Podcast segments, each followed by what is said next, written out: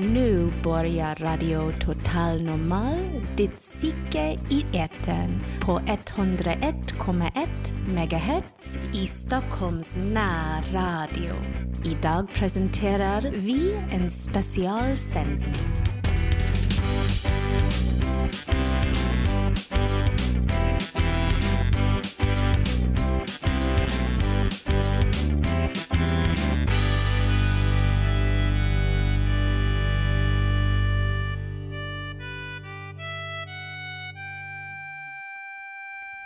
Ja, nu har jag Charlotta Lindgren här och du har varit med om, eh, ja, du har haft bröstcancer som du har blivit frisk från nu och du ska, vill du berätta lite om dig själv och vem du är? Eh, ja, jag heter Charlotta Lindgren och jag är från Vindeln. Och mm, egentligen eh, varför jag har varit att jag vill prata lite om det här med cancer och hur man mår tiden efter är för att eh, förra året så var jag på en föreläsningsvecka i Umeå som heter Psykeveckan.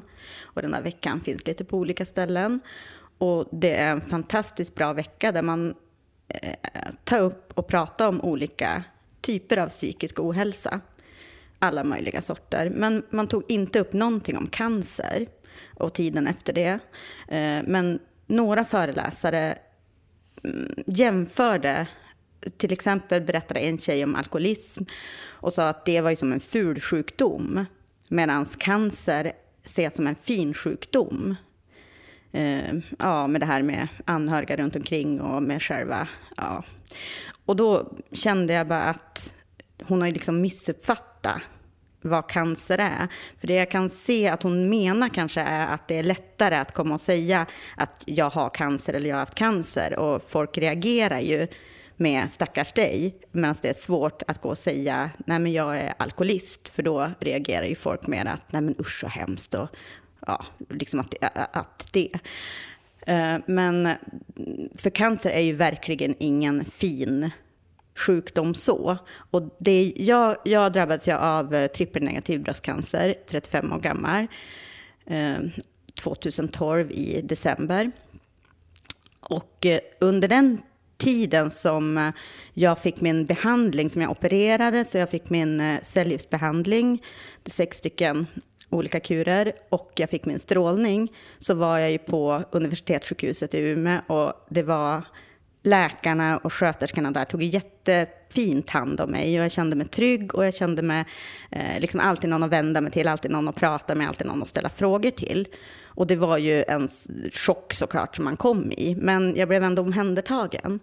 Men när den tiden tog slut så, så är man ju som färdigbehandlad, eller ja, vi som har trippelnegativ, vi, vi har ingen efterbehandling, utan det, eh, vi, vi har inga inga hormontabletter och ingen sprutor att få efter, utan då är det som klart. Och då säger, säger läkarna att eh, ja, nu, ofta får man träffa läkarna efter ett år och jag träffar efter tre månader, det är lite olika, att nu ska man klara sig själv och man ska höra av sig ifall något känns fel och något är fel.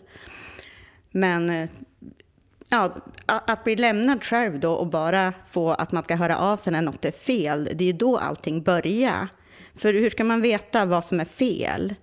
Det kan ju vara, eh, man ska höra av sig om man har en långvarig hosta, man ska höra av sig om man känner sig tröttare, man ska höra av sig om man känner en knöl och sådana grejer. Och det är ju väldigt vanliga saker. Alla får ju hosta, alla får ont i huvudet och, och sånt. Och förut så, så fick jag ju ont i huvudet eller blev ju trött och så och tänkte inte på det. Medan man efter man har varit med om ett sånt här cancerbesked. När man får ont i huvudet så är det första tanken att har det spritt sig till hjärnan? Och när man får hosta är första tanken har det spritt sig till lungorna? Så det blir ju någon sorts uh, form av hypokondri, men ändå är det ju en sund sorts hypokondri, för man ska ju hålla koll på sig själv. Men eh, de här, den första tiden är man ju så uppmärksam på allting, så allt blir ju panikångest. Och sen den här tiden också när man är färdigbehandlad. Och jag trodde ju också, så jag kan förstå att de runt omkring tycker att nu är man frisk, nu är man liksom klar, nu har man överlevt. För jag trodde också att så fort jag är klar med behandlingarna, om jag lev då så liksom, då har jag klarat mig, då, då kan jag fira, då är det bra. Men det blev ju inte riktigt så, utan när alla runt omkring börjar fira att grattis, du är klar, nu har du klarat det, nu är det bra. Då, det var ju som då min chockfas började släppa och jag börjar komma in i någon sorts bearbetningsfas och man börjar bara vakna upp och tänka att det här är ingen mardröm, det här är verkligen jag, det är jag som det här handlar om och, och hur ska jag ta mig vidare? Och det var ganska jobbigt då att folk runt omkring liksom kom och gav en en kram och sa grattis medan man själv stod där och ja, på kvällarna så låste man in sig och grät och visste inte om man, ja, om man var frisk eller inte. Så där är det ett stort glapp i, eh, ja, men i sjukvården, att man borde få någon sorts plan sen. Nu kan jag ju säga att Umeå har bra, för att då har jag ju telefonnummer man kan ringa, men det känns som man kan inte ringa hela tiden till onkologen och, och säga att jag har ett litet eh, märke i pannan, kan det vara cancer? Och jag har, det känns som det blir så små grejer. Under strålningen till exempel, när man är där varje dag, kan man ju ta upp det för att man är där, men det gör man ju inte. Och så får man vara hemma och bara må dåligt. Och så känns det som ett svek mot eh, familj och vänner och komp ja, att liksom må dåligt när man ska må bra. Mm. Så, ja. Men hur skulle man inom vården, hur skulle det här kunna fångas upp? Hur tänkte du? Eh, jag har tänkt ganska mycket på det. Och för det första så, eh, just när jag blev sjuk, cancer har ju som ingen ålder, men just bröstcancer är ju väldigt ovanligt att eh, man är under 40 och drabbas. Så jag kände mig ju väldigt, väldigt ensam att, att vara ja, i den åldern att drabbas. Jag hade ju tre små barn hemma. Eh, så där tänker jag att jag hade nog mått bra av att kunna bli slussad in i någon sorts grupp eller att det fanns några som kanske hade gått igenom samma som, hade, som kunde säga att vi finns här om det är någon som vill prata. Så att jag kunde ha någon stödperson som förstod. För det är ändå eh, en sak att prata med en kurator eller psykolog en annan sak att prata med någon som verkligen har gått igenom samma sak och som verkligen har klarat sig också, för det är ju hopp man hela tiden söker. Eh, så, så där tänker jag att man skulle kunna samla ihop, ja, såklart de som vill och de som orkar, att man kanske kan få en cancerkompis, någon som kan komma kanske i slutet av strålningen på lasarett eller någon man kan ringa eller någon grupp som kanske kan träffas eller någonting och bara få höra att jag vet vad du har varit med om och det har gått bra för mig. Mm. För det skulle ge så mycket. För nu börjar man istället kanske sitta och googla och det man hittar det är ju bara hemska historier. Och även om du hittar goda historier så är det de, de hemska som fastnar i huvudet.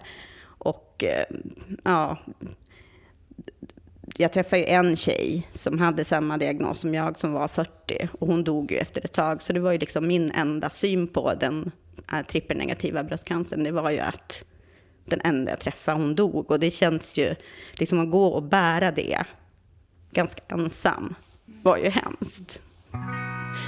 Svarta moln och åskan går. Det hänger tårar i luften. Det hänger tårar i luften. Försöker läsa dig men ser inte vad som står. Det hänger tårar i luften. Det hänger tårar i luften. Förstår att du är ledsen. Att jag inte klarar stressen. Jag vill att någon ger dig världen. Någon som ser att du är värden Jag stänger in mig i gammalt.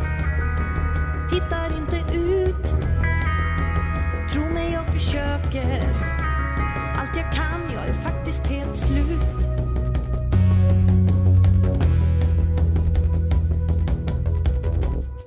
Det hänger tårar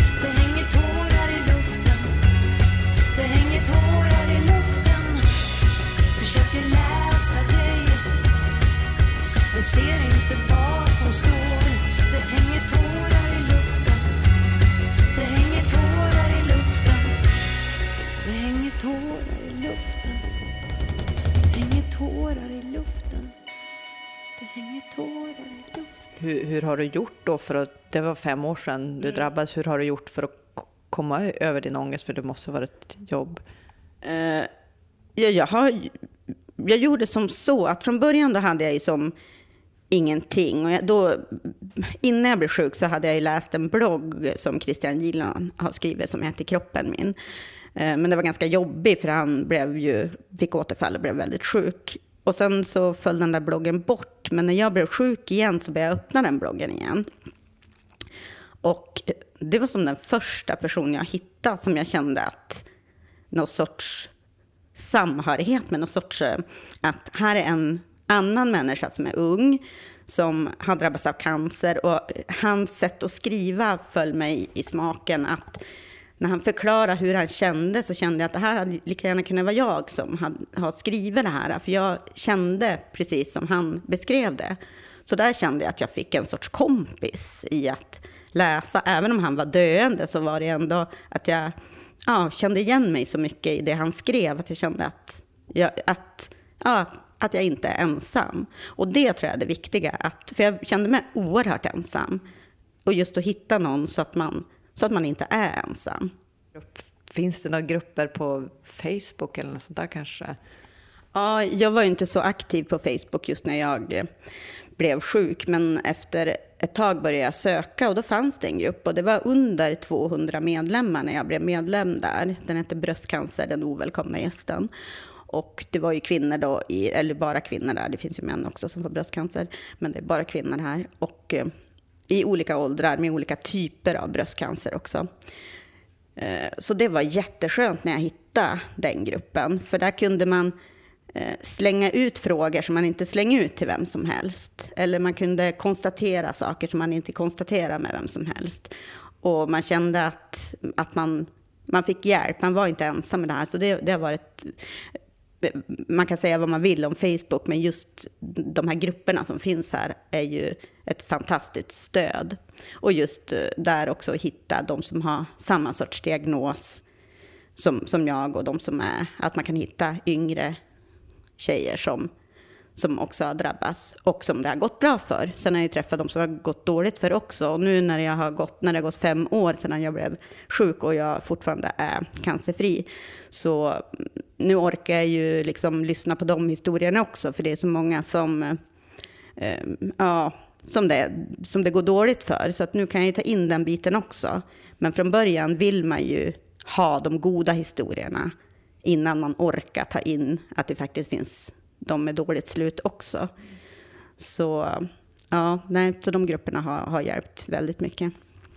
Men det är ju helt fantastiskt att du lyckas alltså ändå just att ta sig igenom, för det är väl de där fem åren är mest kritiska och visst gör man kollar lite då och då. Hur, hur har du ställt in din hjärna innan sådana, alltså hur har du jobbat med din egen ångest? Uh, ja, för det första bröstcancer. När, när jag blev sjuk så tänkte jag så här att vilken jädra tur att det är bröstcancer. För det är ju som ändå, ja det är nästan mot 90 procent som överlev de första fem åren. Så jag tänkte vilken tur att jag fick just bröstcancer. Och jag visste inte då att det finns ju olika typer av bröstcancer. Det finns en hormonell som är räknad som den som är bäst att få. Eh, och så finns det en herpcetin-känslig som det nu finns eh, medicin som kan motverka återfall. Och så finns det den här trippelnegativa som jag fick som är den, den värsta och mest dödliga sorten. Och det var ju ändå tur att jag, för jag hade nog inte orkat ta in det från början, att, att jag hade fått den sämsta sämsta typen av bröstcancer. Eh, och sen så är det ju inte bara heller vilken typ man har, utan det är ju hur stor tumören är, vilken ålder man är i, vilket skick man är i, hur många tumörer det är, hur stor spridning det är till lymfkörtlarna, om man det är någon spridning överhuvudtaget. Och det som också har stor betydelse för hur stor chansen är att få överleva, eller klara sig utan återfall och få överleva. Eh, och de här kollerna är ju inte... Jag sa till min onkolog att jag vill kollas ofta för att jag var så orolig. Och då sa han att eh, vi kan, jag, du kan få komma var tredje månad, men det, jag kan, det, kan inte, det, liksom, det kommer inte att öka dina chanser att överleva om du kom var tredje månad än om du kom varje år. Men om du vill och du känner att det är bättre för dig, att du kommer må, må bättre av det och känna dig lugnare, så gör vi så. Så han var ju fantastisk. Han, han är fantastisk än idag. Eh, så att jag har ju då kommit var tredje månad och den här kvällen innan, eller veckan innan, månaden innan man ska, det är ju klart att då går ju tankarna att ska det gå bra och vad ska de hitta nu? Och minsta lilla finne blir ju en tumör, minsta lilla hosta blir ju en tumör. Alltså allt går ju igenom. Och allt blir ju så stort och skrämmande. Och det här psykiska smärtan sätts sig som en fysisk smärta. Och det är svårt att, att liksom kunna urskilja vad som är vad. Fast man tycker att man är väldigt klok i övrigt så är det ju väldigt svårt när kroppen, kroppen kan ju spela en så mycket spratt bara av att man har ångest. Så du får alltså fysisk smärta, alltså rent smärta, fast den är egentligen av ångest?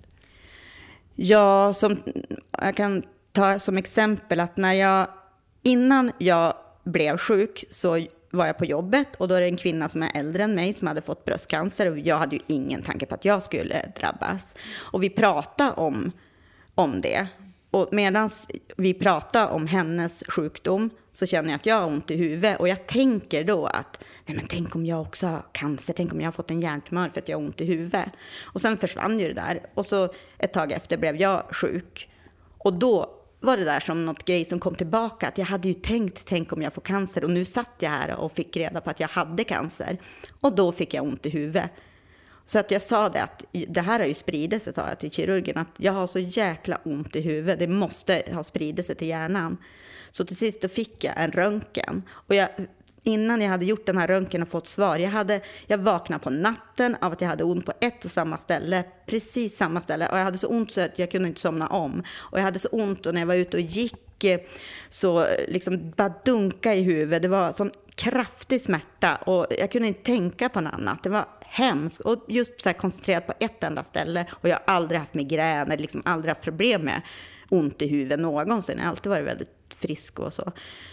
Eh, och direkt efter röntgen, eh, svaret hade kommit och jag fick reda på att man såg inga konstigheter i hjärnan, så försvann huvudvärken. Så det är ju alltså helt konstigt hur jag kunde rent vakna av natten av fysisk smärta när det, jag förstår ju att det var ju bara psykisk oro, ångest. Ja, det är helt, helt sjukt, verkligen.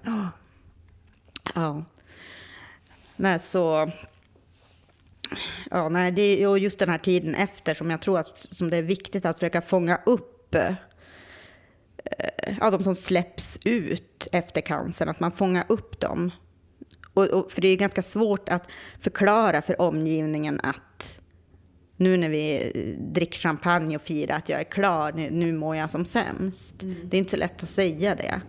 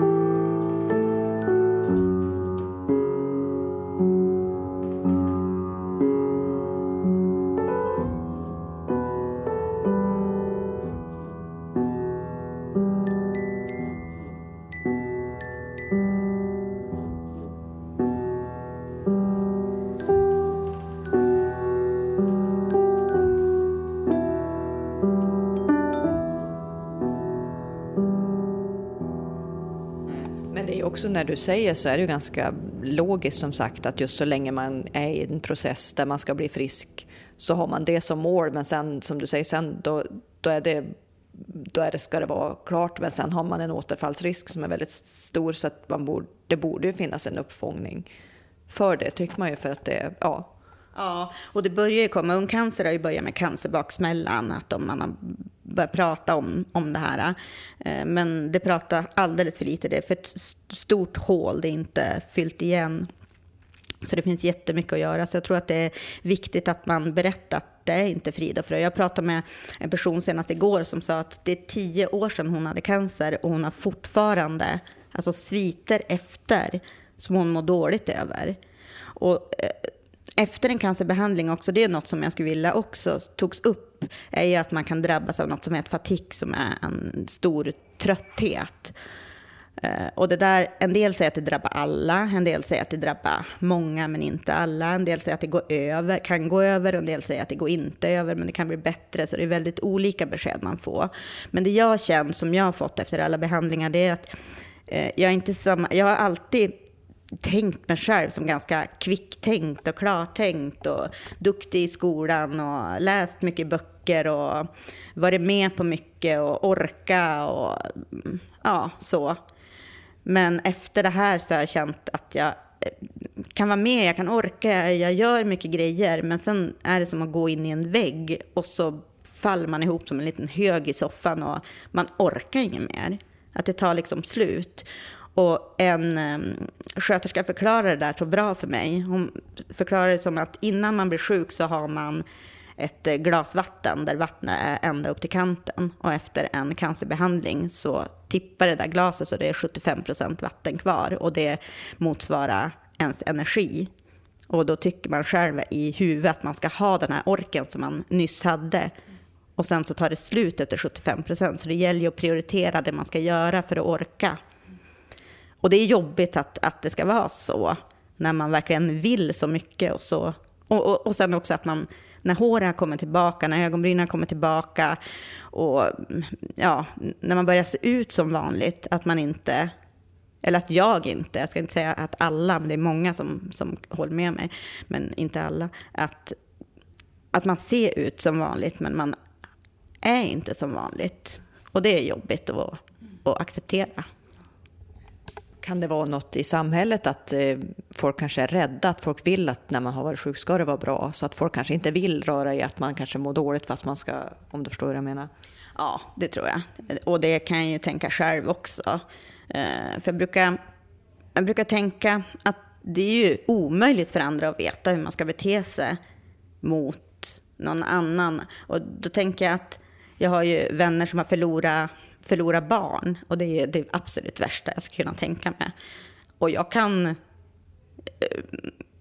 jag kan ju liksom föreställa mig ungefär hur det skulle vara att förlora ett barn.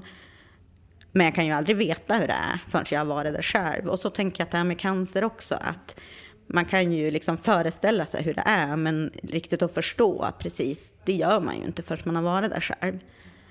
Så, så det är ju väldigt svårt för andra att veta hur man ska bete sig. Och därför tror jag också att det är bra att inom sjukvården också, att inte bara gå till eh, nära och mm, kompiskrets och familj och så, utan att man även, alltså, fast man kanske är läkare, överläkare och har läst länge och har den biten, att man verkligen berättar en personlig historia så att den kom fram, så man får se lite mer ja, hur det verkligen är, att man olika sorters historier från vanliga människor. Som också har varit sjuka tänkte du? Att man, Som också har varit sjuka, så man får den biten. För det är så lätt att eh, bli behandlad för sin sjukdom och sen att den här ja, psykiska biten blir lite efter. Även om det finns jättebra kuratorer, men att man, jag tror att det behövs mer folk som, som verkligen berättar. sin historia lite kanske som metoo och sådär, att man, ja just om man hör fler som, så blir man inte ensam. I'm shutting down. I instantly break when I hit the ground. Just when I was beginning to come around, I drift into space, watch me float away.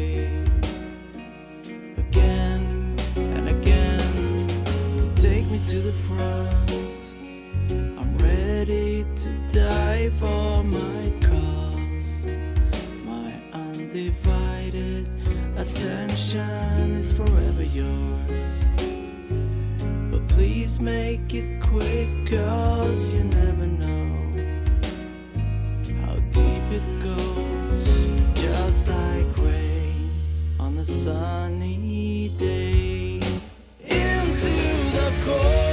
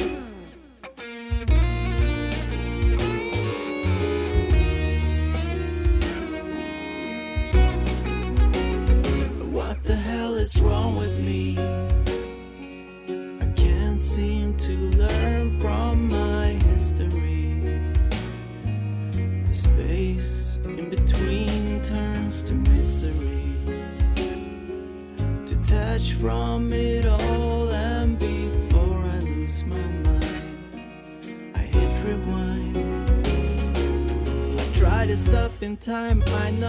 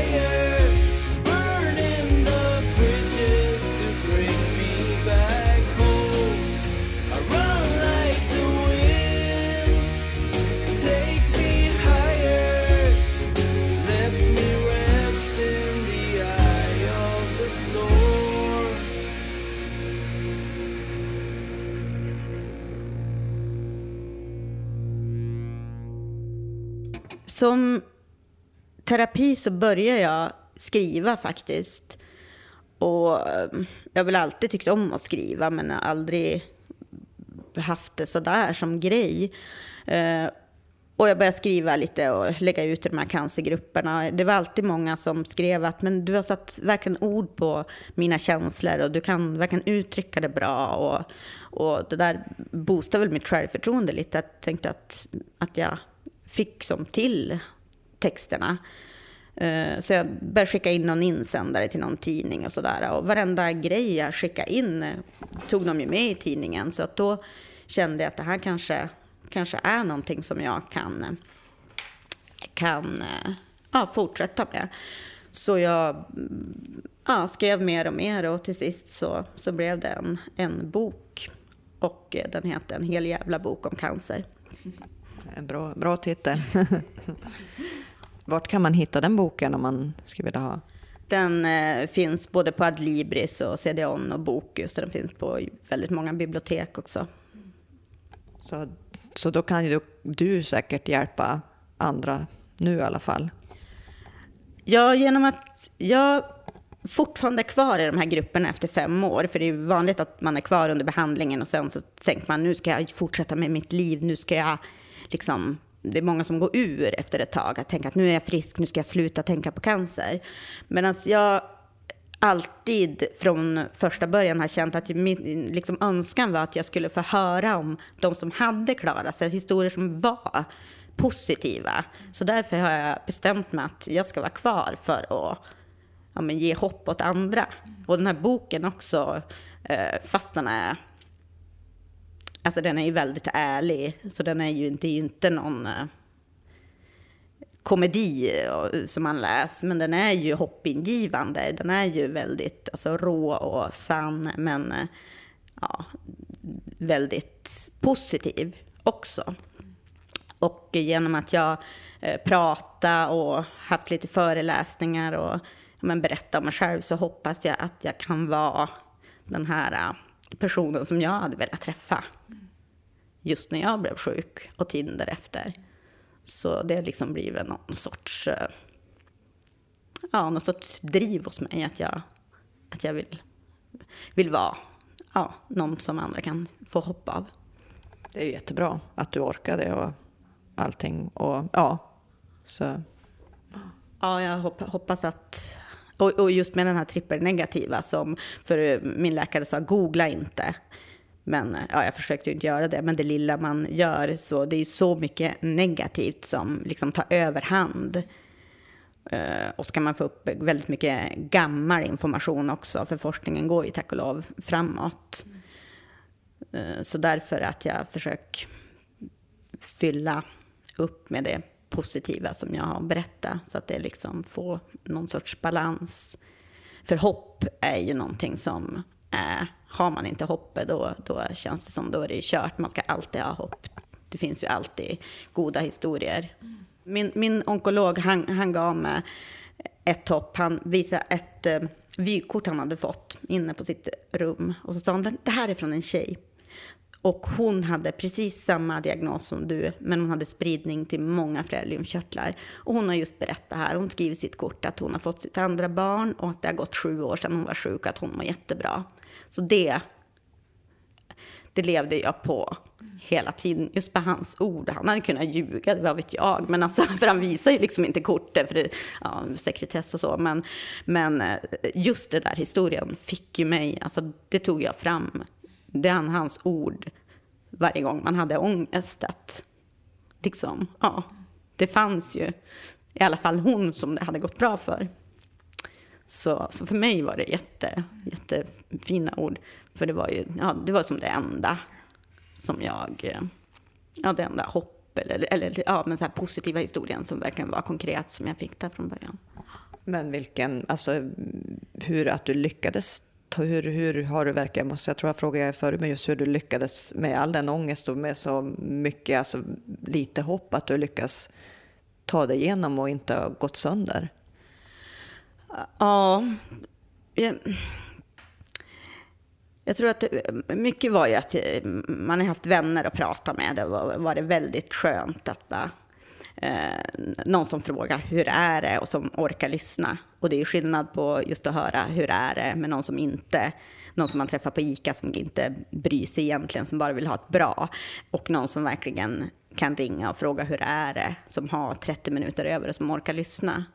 Det har ju varit stort att man har tagit sig. Och sen har jag ju ätit antidepressiva, det har jag gjort eh, under ett tag. Och det tyckte jag mådde bättre av dem då, när det var som värst. Men de har jag slutat med nu och nu har jag börjat eh, och det tror jag är jättebra medicin för de som orkar. Att jag springer varje dag med en eh, sån här runstreak. Så jag springer ju inte fort, jag springer inte långt, men jag rör på mig i alla fall. Och det här har ju forskning visat att man mår bättre under cellgiftsbehandling om man tränar. Det svåra med den här undersökningen är att, eh, att få fram det utan att ge dåligt samvete åt de som inte orkar träna eller kan träna. För de mår ju ännu sämre när de hör att man ska liksom upp och springa upp och motionera upp och röra på sig. Och så kanske man ligger där och spyr och liksom orkar inte ens eh, knappt ta sig på toaletten själv. Eh, men, eh, och det försöker jag också tänka att man måste försöka uppmuntra att man ska göra det man klarar och att man ska eh, försöka vara nöjd istället för att man ska sträva mot att vara bäst. Att man ska försöka vara på sin nivå och göra liksom det man ja, men det man kan själv. Och det kan ju vara kanske att ta sig 100 meter med sin rullstol, att man orkar gå på toaletten och tillbaks istället för att ha en toastol vid sängen. Det kan vara liksom så här små grejer, orka lyfta händerna över huvudet upp och ner tio gånger. Det behöver inte vara att man ska springa en mil. Det, det kan vara, alltså man måste ta det på sin nivå och bara att man försöker göra något så gör man ju, allt är ju bättre än att vara 100% stilla. Så det tänker jag. Mm. För det har hjälpt mig mot min ångest, att, att liksom komma, komma, från, komma ut och springa. Och just det här med att springa tycker jag är en bra grej, eftersom jag har aldrig varit någon sportkvinna. Som aldrig, jag har aldrig som, eh, men tyckte om så här sporter, aldrig varit duktig på någonting. Och just löpning tycker jag då har varit skönt, för då kan man ju fara ut i skogen och ingen ser hur ograciös man är och hur sakta man springer och man kan gå när man inte orkar. Och liksom, jag har ingen som jag måste, jag, jag är inte med i ett bandylag där jag liksom sabbar för laget, utan jag gör det här själv. Så löpning är verkligen något som jag kan slå ett slag för om man, som jag, inte är någon sportmänniska i grunden. Om, om man orkar och om man ja, inte har smärta eller sjukdomar som sätter stopp för det. Mm.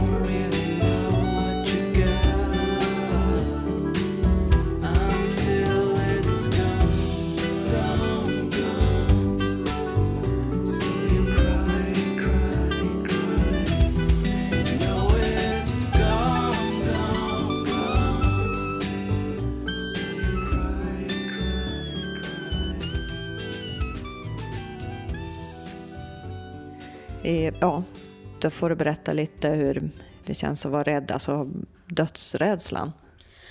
Eh, ja, när man sitter och får höra du har cancer, då det första man tänker är ju att nu kan jag dö. För så är det ju. Och det är ju tusen tankar som går genom huvudet. Att, för man, jag tror aldrig man känner sig riktigt klar att lämna, eller väldigt sällan i alla fall. Och inte när man är 35 år i alla fall. Och även det finns de som är 91 som har ju väldigt mycket livsglädje och inte har tid att lämna. Så att få, liksom, från att gå från fullt frisk till att få ett besked att man kanske kommer att dö, det är ju, alltså det är ju panik, det är ju verkligen. Och sen, mina barn var ju ett, två, fyra år. Så tankarna går ju som, ja, ja, vad händer med dem? Vad ska hända med dem? Ja, innan man fick barn då hade man ju som sig själv, då var man ju i centrum. Men nu efter barnen så är det de som är i centrum. Och ja, en mamma ska ju liksom finnas för sina barn. Så det blir som ett... Eh, alltså det är inte ett svek som är medvetet men, eller som man kan påverka. Men det blir ju ändå... Ja, man får ju dåligt samvete för att... Ja. Bara tanken att, att de ska måste gå på en begravning för sin egen mamma. Så det var ju jättehemskt liksom att, ja, men att tänka på allt det här. Och eh, ja, jag, jag gick igenom hela proceduren i mitt inre. Liksom, hur min kista skulle se ut, skulle barnen få vara med, skulle de få se mig död, skulle, vilka sånger jag skulle spela. Och jag minns, ja, just det, så här, jag sjöng alltid Trollmors vaggsång för barnen. Och jag tänkte, ska jag ha den på begravningen? Liksom, att det skulle vara som något fint avslut. Men jag tänkte, eller ska jag låta dem få ha den sången som ett minne av mig? Ja, det är ju jättehemska tankar som man måste gå igenom. Och det är ju liksom, det är ju något som alla går igenom efter att få ett sånt här besked. Just att, att man kan dö. För jag minns jag, jag ringde till min onkolog. Jag blev inlagd efter, efter ett cellgift blev jag jättedåligt och fick eh, blodförgiftning och blev isolerad. Och då fick jag en panikångestattack och bara rasa ihop och sa till sköterskan jag måste få prata med min onkolog. Och jag ringde till henne och sa Nisse vad ska jag göra? Jag, jag har sån ångest, kommer jag att dö? Och då sa han det att eh, ja, du har fått en dödlig sjukdom och alla som får det får ångest. Och bara genom att han konstaterade det så, så kändes det ändå bättre på något konstigt sätt. Eh, men det är klart, det är fruktansvärt att behöva, ja men, 35 år gammal, liksom planera ja, att ens föräldrar ska måste gå på ens begravning. Det är ju liksom helt fel. Så ja, det, det var hemskt. Och det här sitter ju i varje gång sen efter. Eh, och det är det som också är svårt att förklara eller svårt att, att förstå för andra och svårt... Eh, ja, alltså att man går... Nu gick jag från fullt frisk, eller känslan var i alla fall fullt frisk, till att få en dödlig sjukdom. För nu än idag, fast det har gått fem år, så kan jag liksom, jag, kan, jag har så mycket, jag har, ja, nästan alla dagar, jag har jättebra dagar. Eh, de är inte som förr, men de är jättebra. Och sen kan jag, från att uh, ha en jättebra dag, så kan jag få jätteont i magen, att det hugg till eller någonting. Och då bara faller jag ihop. Och så kom all den här dödsrädslan tillbaka. Att har det spridit sig? Är det någonting nu? Och då kan jag bli helt instängd i mig själv i en bubbla. Eh, maken kan fråga hur är det? Och barnen kan inte komma och leka och stoja. Och jag är helt instängd i mig själv och bara skrik och är på dåligt humör. Och, och, för jag är så... jag Men jag, man har den här ångesten och rädslan och man vill inte... Ja, man beter sig nästan som ett svin, alltså att man bara håll käften. Eller, ja, man, det är jättehemskt, alltså, det är jättesvårt att förklara. För att man är så rädd och instängd och ja, riktig så här panik av dödsrädslan som kom. Så ja, det, är den, där- den, är verkligen hemsk. Men det som är att det, det blir ju bättre och bättre med, med ju längre tiden går. För från början var det ju som sagt alltså ett myggbett eller en liten hosta eller att man gick upp för en Ja, man gick upp för fem trappor och blev andfådd som folk blir. Men bara att man blev andfådd gjorde ju att man trodde att man kunde ha eh, metastaser i lungorna. Nu har man som...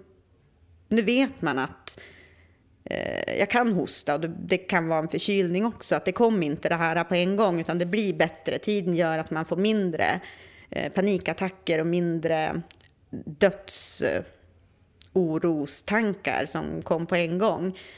Men de kom ändå. Och det, och det är liksom svårt att förklara och svårt liksom, ja.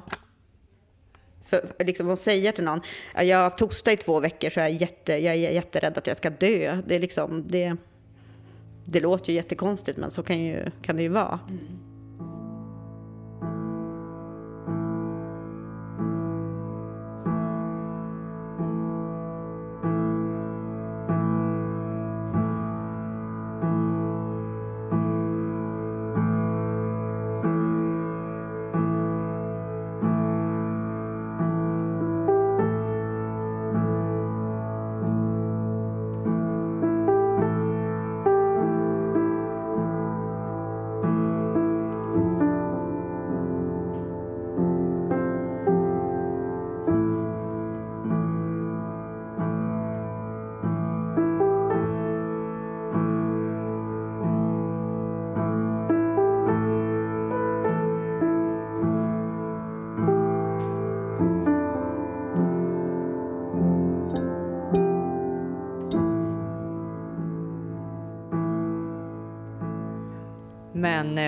Sen var det ju, du, du- fick efter den här cellgiftsbehandlingen och där det var så, så kan du berätta vad som hände.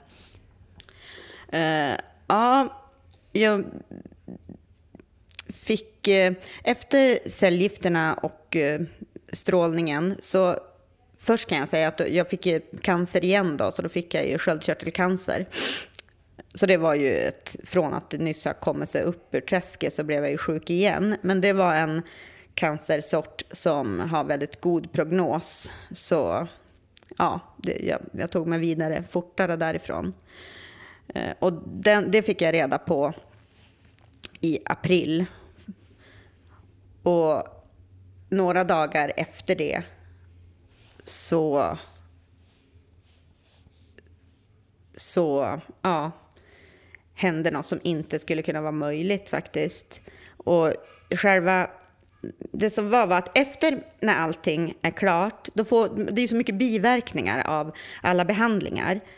Eh, man kan gå upp i vikt, man kan gå ner i vikt, man blir, eh, får ont i huvudet, man kan få ont överallt i hela kroppen och man eh, känns tröttare och allt det här. Så att jag, jag kände ju jättemycket symptom, men tog ju för givet att allt var symptom av, ja, av cellgifterna, av strålningen. Men till sist då sa min, min man, han sa det att men ska du inte testa för jag tyckte du har blivit ganska rund om magen. Så då, ja, på midsommarafton faktiskt, tog jag ett test. Och då visade det sig att jag hade blivit gravid. Helt, helt eh, ja, oförklarligt. För min onkolog frågade mig när jag fick, hade just, just fått besked om vi ville ha fler barn. Och jag sa nej, för jag hade ju tre, för sikte är ju såklart inställt på, på överlevnad. Och då sa han att om ni har sex så skydda er för cellgifterna är fosterdödande. Så det var allt jag visste. Och mina tre barn har inte varit lätt att få, utan första barnen kom till efter sju år med hjälp av eh, IVF-behandlingar. Så att, eh, att jag ens kunde bli gravid, det var ju helt, Ska ju vara helt omöjligt egentligen. Och sen efter alla behandlingar och efter hur kroppen har fått vara med om eh, och få det här beskedet, att ett plus på stickan. Så att det var väldigt eh, mycket känslor, för jag blev ju såklart jättelycklig samtidigt som jag blev livrädd eftersom onkologen sa att cellgifterna var fosterdödande. Så jag tänkte, jag visste inte vad jag hade i magen. Och jag visste inte hur lång tid det hade gått eller någonting. Och jag vet, jag ringde på midsommarafton då till onkologkliniken och det var ju jourläkare där och ingen hade hört talas om det här. Så att de fortsatte ringa vidare och ringde upp mig igen och jag frågade men är det farligt och vad ska jag göra och kan jag behålla och liksom är det, eh, ja, alla frågor man har. Och till sist sa de att de, visste egentligen ingenting men de, eh, det de kunde hitta var att det skulle inte vara farligt och, och sen så skulle jag fixa tid på specialistmödravården så jag gjorde det och eh, jag, min, ja, min onkolog, min riktiga onkolog då, som var ledig då, han ringde upp och eh, han sa att vad du än beslutade för att göra så står jag bakom dig till 100 procent. Så det kändes ju helt fantastiskt att, att ha det stödet.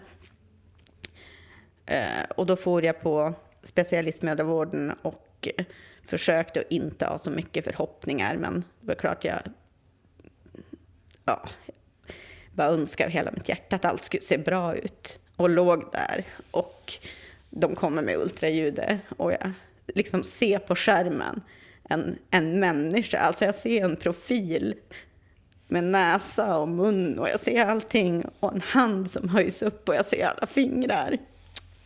Alltså som, som liksom någon som hejar. Och så säger sköterskan där, säger han att jag är i vecka 18. Så, ja. Och barnet var helt friskt. Och jag, jag ville inte veta om det var en, var en kille eller tjej. Eh, så det skulle bli spännande.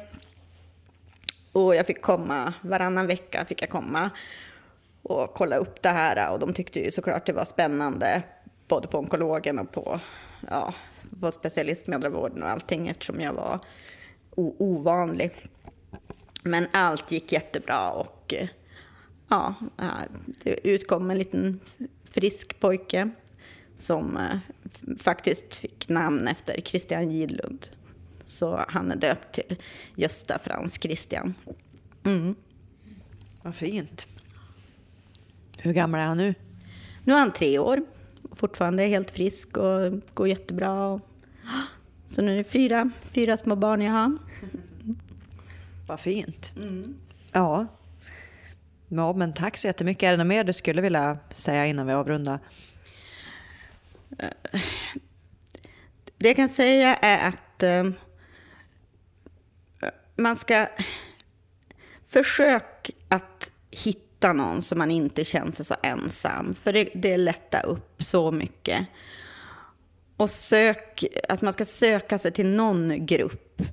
Eh, om jag tänker, som här i Stockholm finns ju, är det ju bra med bröstcancerföreningen Amazonas. Så det finns ju mycket träffar om man vill liksom hitta likasinnande. Och där jag är ifrån, eh, ovanför Umeå, där finns det liksom inte så mycket sånt. Så där är det mer ja, grupper på nätet och så.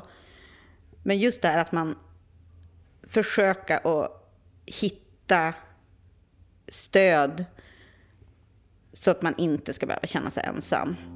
Det, det är i alla fall något som har hjälpt mig.